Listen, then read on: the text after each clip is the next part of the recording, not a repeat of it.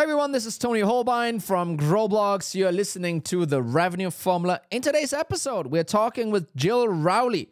She currently is GTM advisor at Stage 2 Capital, and previously she's been at Salesforce, at Eloqua, at Oracle, and a bunch of other cool places. We're going to talk about what the heck is Nearbound. How could you use it? Should you be using it? And a bunch of other things. Enjoy.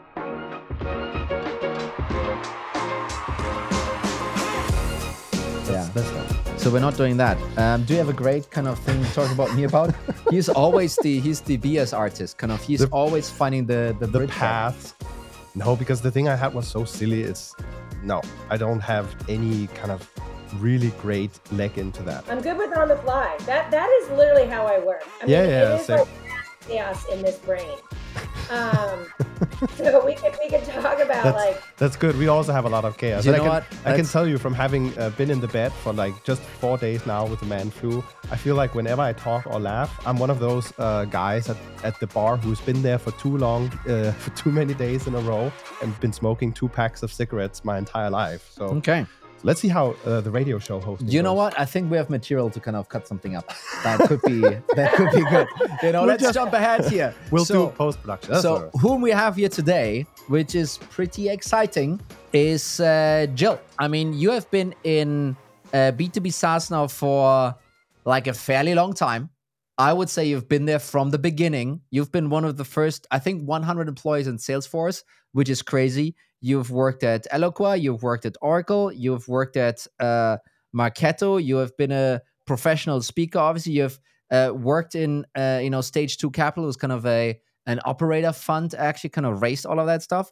And throughout your career, and we're going to drill into this a little bit later on, you've kind of evangelized a couple of things almost start you know i don't want to say starting them from scratch maybe kind of you qualify this later but you've basically kind of you know build out marketing automation as you know a thought leader you have built out social selling as a thought leader and now you're working on the next piece which is basically nearbound ecosystem partnerships communities and so forth right kind of which is which is arguably could be kind of the next frontier that we're looking at right now right but Jill, did we did we did I miss anything? Did I did I you know add too many logos to this? Is is it too few logos? What's what's uh what what's up? yeah no you did you you hit the big ones right and and I think the the the thought leader though I didn't become a thought leader until I became a subject matter expert and I didn't become a subject matter expert until I did the thing Yeah. that I became the subject matter expert on, that then I was able to be a subject matter expert and a thought leader and also an evangelist. Yeah. So I think it's important to note that this wasn't just earned through reading a bunch of books and doing a bunch of podcasts and speaking at a bunch of events. I did the thing that I talk about. Can you actually tell the story of how you I want to say stumbled in into marketing automation? Um, you know, because I think I think that illustrates exactly that point that you're making there and makes it abundantly clear for everyone like, ah, okay, got it. She's she's an actual expert in the field and then kind of led to the evangelization of it. Sure. I stumbled into SaaS, right? SaaS didn't, we didn't even call it software as a service when I joined Salesforce in 2000. So doing the math, that's like 24 years ago. uh, yes, I was one of the first salespeople who sold SaaS. And our biggest competitor at Salesforce, people won't even, if you're not old enough, you won't even know the company, but was Siebel Yeah. and it was on premise software. So, one of the first salespeople at Salesforce, one of my customers was Eloqua. And Eloqua was literally like the first marketing automation platform that it wasn't even a platform, it was a tool, it was a product. And so Eloqua was a customer of mine at Salesforce. I was in sales. I always say I'm a sales professional trapped in a marketer's body. And the reason I'm trapped in the marketer's body is because for 10 years, as an individual quota carrying sales rep at Eloqua, employee number 13, when I joined Eloqua, my buyer was marketing. And so for me, really, like I talk about this business acumen, but customer acumen. Hmm. And so selling into marketing, I've read as many books on marketing as I have on sales. But what I'm a real student of is the customer, of the buyer. Mm. And so this business acumen and this customer acumen And then as an individual quota carrying sales rep, sales acumen and understanding how buying has shifted and continues to shift, mm-hmm. that is how I stay ahead of what we're doing in terms of, of from a go to market perspective. Okay, everybody wants to, to to to win customers, keep customers, and grow customers. Well, what's happening in terms of how people are buying? Mm-hmm. Does that make sense? Yes. Would you would you say? I mean, the the next logical thing here, and maybe you just weave this in, is like the social selling piece, right? Because to a degree, that is something that has also changed, right? People are you know, generally have always been buying from people, but social selling is now amplifying this. Suddenly, it's an actual tactic that you can deploy, right? Is that also how you stumbled into the selling, uh, social selling piece? Tell tell us a little bit more about that.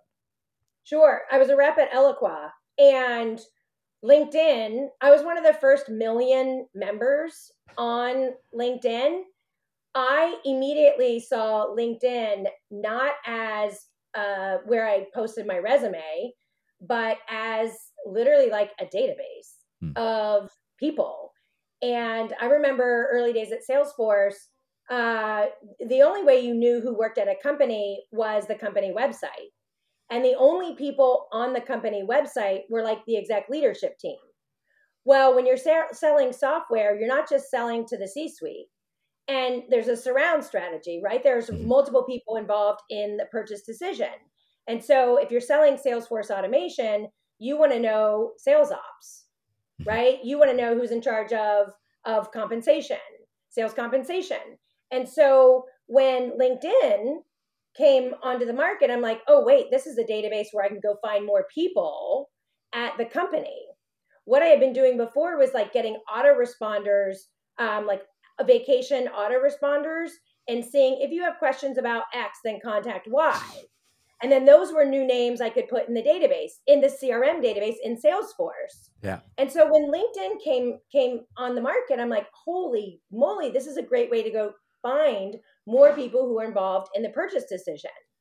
So it's just this like this network. Mm-hmm. And that's where social selling, one was doing the research on the buyer, the buying committee, and the smarty pants people who influence the buyer. But then it was like that research wasn't just of the who the person was and what their skills are and their background and where they worked and who they're connected to, but it was also like what they're reading, um, what they're engaging with from a content perspective, and me being able to to also share content. Mm-hmm. So social selling evolved over time. Yeah. But I was part of that.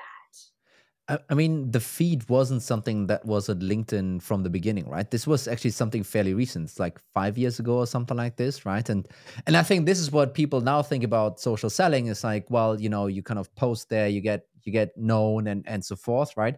But in your case, it's almost um, uh, it's also kind of working yourself into the organization and using it for that, right? Yeah, surround strategy.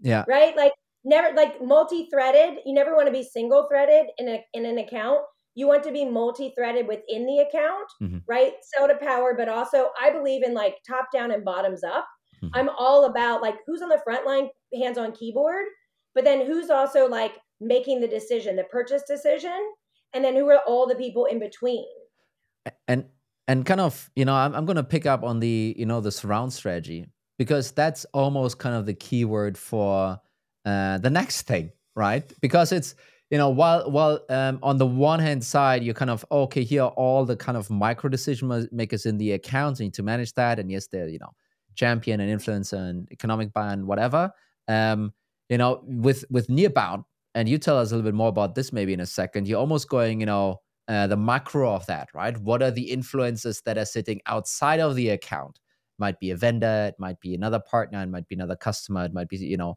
uh, something else, a supplier maybe even, uh, that are sitting around the account that actually also shape a buying decision potentially, right? Um, is that also how you think about that and how that how that evolution almost occurred, or um, how do you see that? Yeah, for sure. It it is it's external to your four walls, yeah. right? As a, as a company, we're selling a product or a service. Um, we really get focused on what's inside our four walls like our marketing team, our product, our salespeople, our customer success people, our professional services people. Like we're very focused on internal. And, and when we're selling into an account, we're thinking like, who are the people within the account right? So the the the the the the change agent, the mobilizer, the economic, just like you mentioned. Hmm. But but we know that from a who influences us as a buyer, it's it's so much more outside of the four walls. Mhm. And when I think about like ecosystem, right? I think about the customer's ecosystem. I think about not only who are the other like companies that they buy products or services from, but also uh, what are the communities that they belong to, right? So RevOps, right? The revenue formula, RevOps, there are a ton of RevOps communities that people belong to. And you better, you know, you know that within those communities, they're talking about data, process, workflow, talking about strategy. They're talking about technologies, right? And so when you're in a community with your peers, your RevOps peers, and they're talking about the tools, the agencies that they're working with, the podcasts that they listen to, the research reports that they read, right? The analysts that they subscribe to, there's a lot that that that will influence someone buying your software, someone even becoming aware of your software outside of your four walls Mhm. in those communities. So this is uh, Nearbound Mhm. we're getting into here. And that's really the you know why we brought you on the show. So super happy to have you. And I think especially on the backdrop of what is kind of a terrible year for many SaaS companies, um, we try and really bring something tangible that's gonna help people. And you know maybe Nearbound can be one of those. And the first, you know, when we talked about getting on the show, I was like, well, what is Nearbound? and uh, I was hoping maybe you could start it off just by positioning, hey, this is what it is and what you can use it for, how it can be helpful to some of the companies out there listening right now. Sure. So I'll start with comparing it to what we already know, because this is how our brains work. We hear something, we want to compare it to what we already know. We want something familiar. So outbound, uh, outbound is an interruptive play, right? You're sending an email, you're interrupting someone. I get emails all the time. I don't want all these emails. I get the oh, just just checking back, putting it at the top of your inbox. I don't want you in my in the top of my inbox because I'm it's not relevant to me. So this outbound is an interruptive strategy. Inbound is okay, I'm going to create content and events and I'm going to attract people based on the valuable content, the research reports, the webinars, whatever it is, the blog posts, the articles, the podcasts, and I'm going to bring people in. Well, guess what? There's so much content. There's too much noise, right? There are so many podcasts. There are so many research reports. There's so many blogs and articles. And so the inbound, yes, it's still of value, but there's so much noise. And so what nearbound, right? Outbound is is prospect and and Mhm. interrupt. Yeah. Inbound is attract and pull. What nearbound is is more of this surround strategy. And the customer is at the center. And you ask yourself, who surrounds the customer? Who has the customer allowed into their circle of trust? Mhm. Right? Who influences the customer? Where do the relationships already exist with that customer? And you say, who is nearest to the customer? And how do I get nearer to the customer by getting nearer to those who are nearest? Mhm. Think about the circle, right? So it's this circle approach with the customer at the center. And when we talk about like the, the, the movement that I'm really focused on, yes, is nearbound broadly, but it is the partner ecosystem. The, the, the era of, of ecosystem, we are we are in the beginning of it. I mean, to a degree, right? So it's you know, especially when you put it into the context of inbound and outbound, it's it's an acquisition strategy, right? So nearbound is really, uh, you know, when I think about it, when I kind of hear you talk, and I just want to have it confirmed or, or or the opposite, it is it is obviously kind of a partnership strategy, right? Kind of okay, you know, here someone is already in the account. How can we leverage that connection, that trust that has been built? How can we leverage that in order to also penetrate the account is number one. And then number two, okay, who else is here? Let's just say after you've sold, after commitment is done, after your onboarding, who else is here? With whom do we need to, or could we build an alliance to kind of, as a, as a whole, almost get more sticky here, right? It's almost those two, those two motions here that I'm that I'm uh, that I'm thinking what this is about. I'm just trying to verbalize it and put in the same language. Maybe other people are, um, you know, listening, thinking about. Is that how you would also talk about it? And then, you know, as as one example, it might not only need to be another tech vendor, it might also be a service part. It might be you know someone else. It might be I don't know uh, all kinds of different you know suppliers uh, you know working with that account that basically then is to a degree uh, revealed, pun intended, to it's kind of give you an idea like ah okay those are those are the folks also working here, which then gives me an understanding of like you know where strategically could i move on this account in order to kind of make this potentially you know a much much better customer experience first and foremost. But secondarily also hey uh we'll probably not get thrown out so easily. Yeah it it you're you're right on the the acquisition and that's what everybody focuses on yeah. right? Everyone focuses on uh uh net new right sourced revenue so new mm-hmm. customers new logos as we like yeah. to call them um, but in a subscription world where I choose to renew or not, the how do you onboard a customer fast time to value? Oftentimes as a services partner, mm-hmm. right? So so those are services services partners that can get customers um, onboarded in fast time to value. Uh, you got to keep your customers, and so how do you expand your relationships within an an organization that you're you're you're continuing to add value?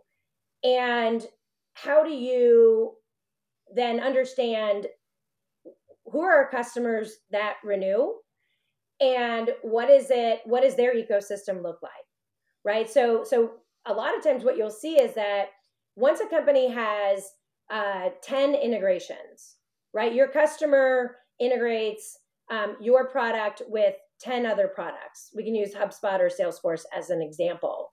That customer, the likelihood to renew is is is an order of magnitude higher than a customer who has zero other products integrated or two products integrated right and so that that retention strategy of having both more tools integrated but also continuing to look at services partners to teach them how to get more value Mm-hmm. right? And then grow the account, right? So as you HubSpot as a as an example, I bet a lot of people don't know that HubSpot now has six hubs. So their first hub was Marketing Hub. Second hub was Sales Hub. Then they have Services Hub. Mm-hmm. They also have Ops Hub. They have a Commerce Hub and a CMS Content Management Hub. And so now HubSpot goes from a single product, a single hub, to six hubs and a uh, and, and an ecosystem of 1,500 tech partners that are integrated to those various hubs. They also have 6,000 solutions partners mm-hmm. that have expertise, some across all of the hubs and the ecosystem integration tech partners and some that focus in specific like commerce hub. And so these these partners if you look at how do you get customers to use more hubs you you have partners that have area of expertise in commerce hub. And so you can bring those partners in to help you win more hubs from that customer. And also then what is that ecosystem of integrated tools into that that that additional hub? So it, yeah. it it's looking at things more holistically not just from acquiring a new customer keeping the customer and then growing the customer and leveraging the various partners that actually map to that bigger solution having listened to this i'm just wondering um, how is this different just from classic partnership revenue? And even just with services i'm sure many companies have had uh, services partners beforehand to help with implementations or whether it's it's bi and so on. What's kind of changed for this to become kind of near near bound is there some new kind of additions that uh, has has changed this a bit from just being a you know a partner partner kind of play or? Yeah i think the first thing that's allowing us to look at this as a um a, a, a, a, a motion that we can operationalize right? If you think about i don't know how versed you guys are in how the partnership function works today um, traditionally like the partnership function hasn't been mechanized. It mm. hasn't actually been been operationalized. And a lot of that starts with um, the lack of of data and if you think about the way a lot of partnerships work is you get you get reps on both sides so you get the the the salesforce rep and the um, uh, let's say the sales compensation tool rep. So you get the reps, the sales reps on each side, and they meet at a bar and they both like exported data from the CRM and they have these Excel spreadsheets and they like look over my shoulder and take a screenshot of the Excel spreadsheet because I don't want to email it to you or I email it to you from my Gmail account. And so there's this like data sharing that is is one just a point in time it is not holistic view of of this partner data and so there are new tools right reveal we're going to reveal it and and it is like it's the crm for partnership professionals mm-hmm. it essentially allows you to compare your crm data so now i'm not looking at individual um, uh, uh, uh, pipelines of specific reps of specific territories I'm looking holistically, comparing what are our overlaps. Mm-hmm. So, like two companies decide to share their their CRM data, and what you see is who are our joint customers. Right now, you start to really understand how many customers do we have in common, and then you can look at who are one partner's customers and in the other partner's pipeline mm-hmm. right? So you have a customer and you have an in pipe opportunity. How do you actually connect the salespeople to be able to not just make intros? This is where the partner, like, where it all messes up because we want to go straight to, hey, Bobby, give me an intro because they're your customer and they're in my pipeline. Let's not do the intro. Why don't we say, hey, Bobby, how about some intel? Give me some idea of how they made the purchase decision right? What are the other tools in their tech stack?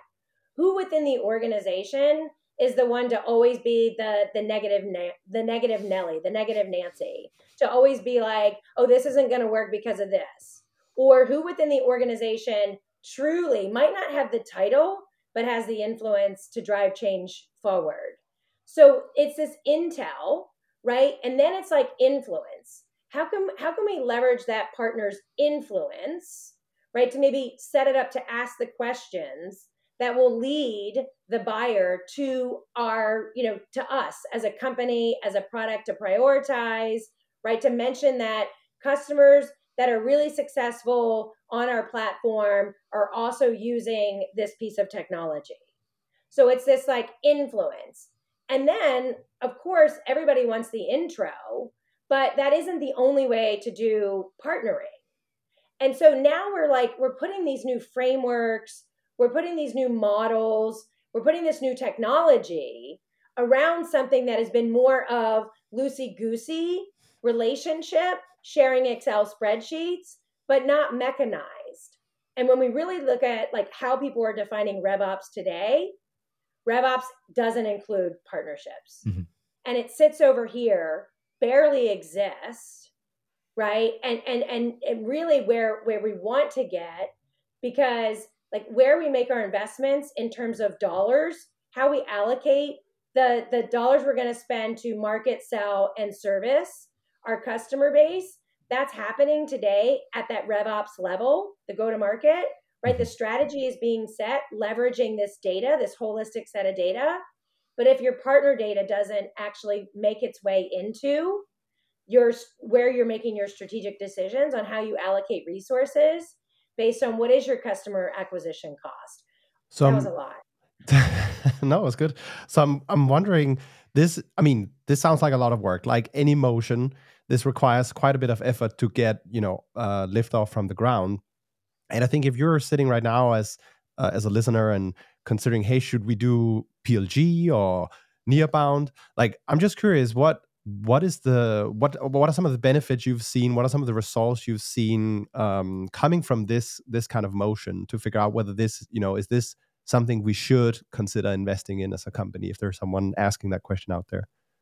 Yeah, it it's a it, it's when I think about rewind the clock to marketing automation in the Martech days and and remind me to come back to to answering the question that you asked because what happens is I'll get lost in history. um, and what I'm trying to do is actually just connect the dots, and I'm trying to use a story that that anybody, any listener of yours is familiar with.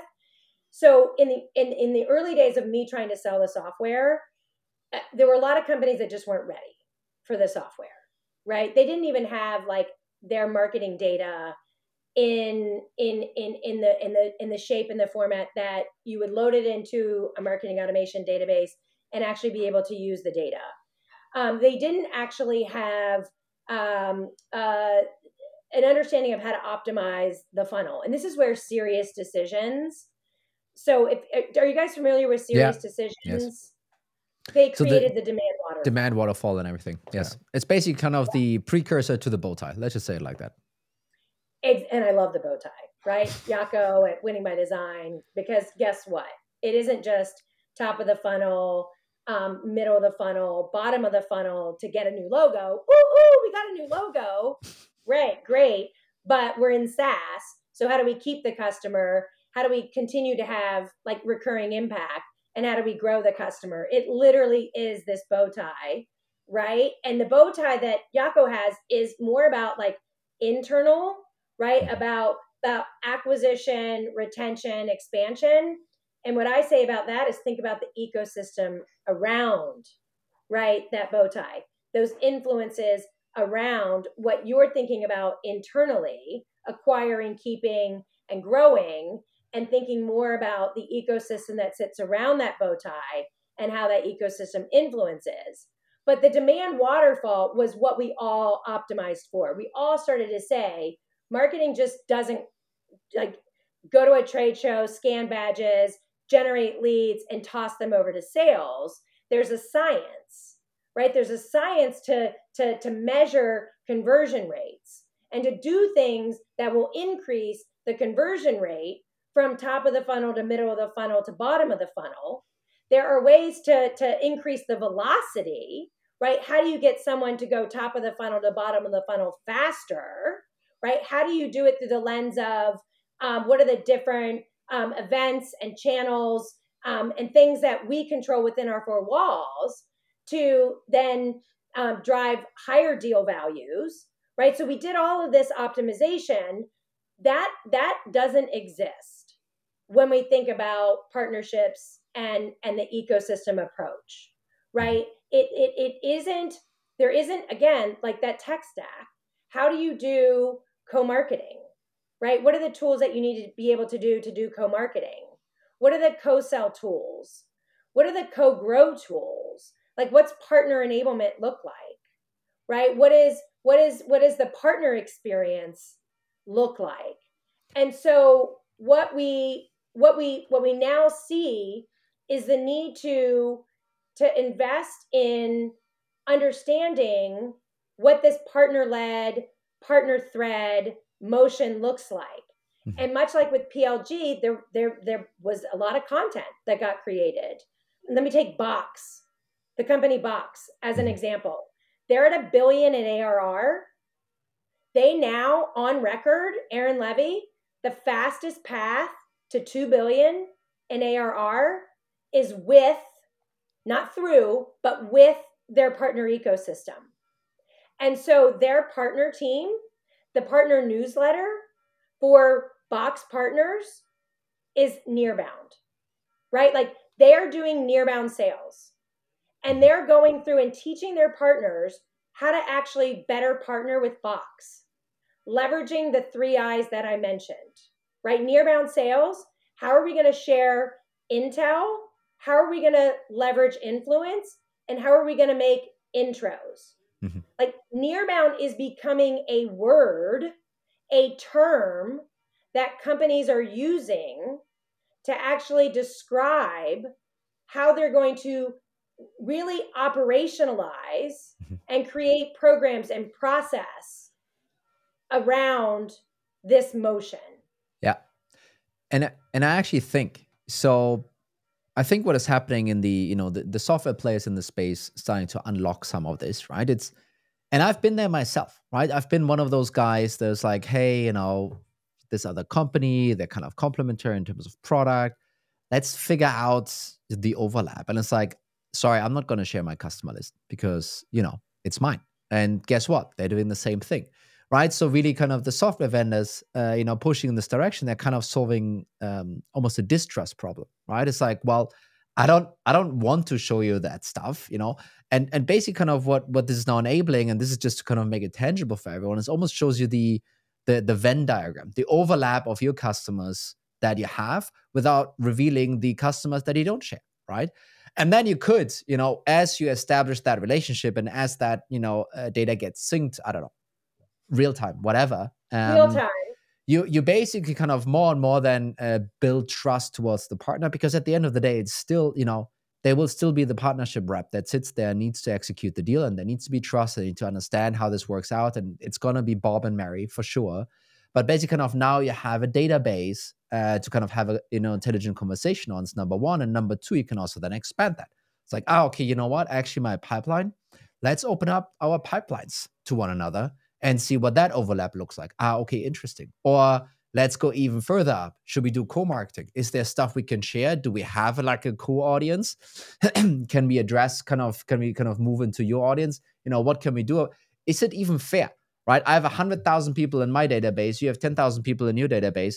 Maybe I don't want to do co-marketing with you. I mean, there's so many things that, you know, this is now transparency that this is giving towards the different parties where suddenly that collaboration is just the, the, the, you know, the, the barrier to entry is so much lower suddenly, right? Because like, it's almost like printing it out and sending the list of customers to someone. I mean, that that is a pretty high barrier of entry. And now this is a click of a button, you can start, you know, collaborating and i think this is where you know this technology is unlocking new behavior right and i and i agree with you like hey you know really this is at the beginning it's really unknown you know no one really talks about it but eventually that will happen um, and it's it's a really compelling story and i and i do also believe yes i think there's a there's a CAC payback argument to be had that your partner led acquisition will probably be cheaper than your inbound and your outbound, right? That will is probably there.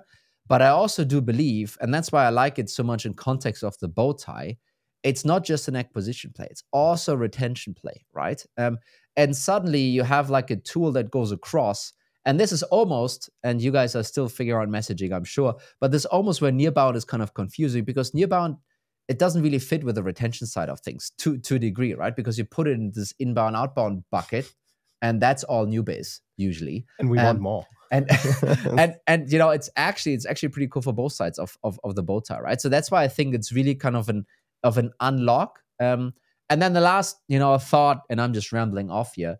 Uh, I had kind of years like, well, the, the data didn't exist, and therefore there was no partnership ops. Therefore, it's not part of revenue ops. Therefore, it's not part of the strategy, so to speak it's like it's similar to this um, you know if it's not in the crm it didn't happen it's like if it's not if it's not in data it's not being taken seriously anymore by you know most of those organizations out there right and kind of pushing this now into this realm i think is a really wonderful thing that happens with it unlocking a completely new way of um, of finding your way into accounts and you know what was it uh you know obviously kind of the three eyes are awesome intel intro and um, i forgot the Influence. third one influence, influence. there you go yeah. Yeah, pretty I cool. That, uh, that that influence is is the new inbound, right? Yeah. And and again, going back to you're in I'm part of CMO Coffee Talk mm. and it's every Friday and two time zones and it's a bunch of CMOs, heads of marketing of different, you know, divisions within an organization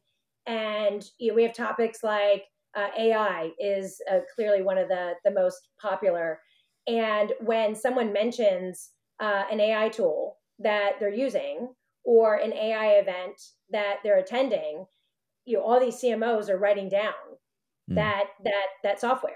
So like Jasper and Writer, mm. and now there's a bunch of others that get mentioned.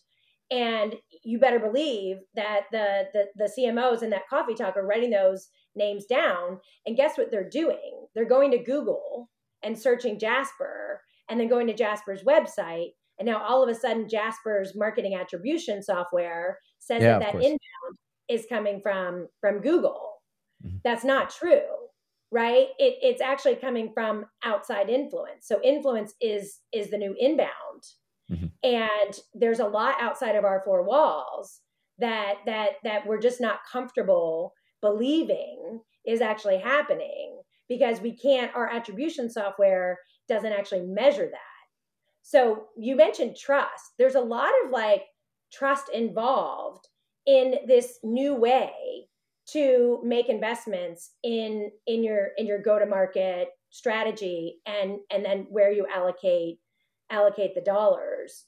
But if you look at like the 10 biggest cloud companies every single one of those 10 largest cloud companies google microsoft um, aws snowflake oracle servicenow all of those companies have the most robust, mm-hmm. biggest, and continuing to grow partner ecosystems. And every single one of those CEOs will say that they can't grow without partners. And so if you want to be one of the largest companies, or if you just want to grow, right, at a, at a faster pace, then partners and partner ecosystem is something that you need to go start to learn about. Jill, I think we're coming up on time here. I could spend like another hour kind of discussing this through, by the way, because it's it's a fascinating topic, and I don't think, to your point, Jill, I don't think it's been covered all that well. I think there's mm. still lots of confusion. Is it so? Yes, partnership. Kind of get that. Oh, she's talking about communities a lot. What does that actually now mean? And now, kind of this dark funnel is like also near bounds. It's like there's all kinds of all kinds of things kind of wrapped in here. Um, but i do believe that uh, this is starting to shed a little bit of light into mm-hmm. this whole space. And jill this was fantastic. Thank you so much for for spending the time here with us. Yeah i i really appreciate it. And and there are lots of conversations to be had with lots of people who are actually at the forefront of of this movement. And i would recommend to you given your audience, I would say get Scott Brinker, who is, you know, head of platform at HubSpot, who is chief Martech, right? And who is the landscape diagram of the ridiculous now number of technologies in Martech. He should be chief chief nearbound, I think, uh, Jill. Oh, oh, yes. Let's actually cut that out, and that's that is the the clip I'll share on LinkedIn. To yeah. He's nearbound. Yeah. Thank you so much, Jill. Yeah, the new revenue formula. Here we go. That's it. Thank you. Thanks. Bye.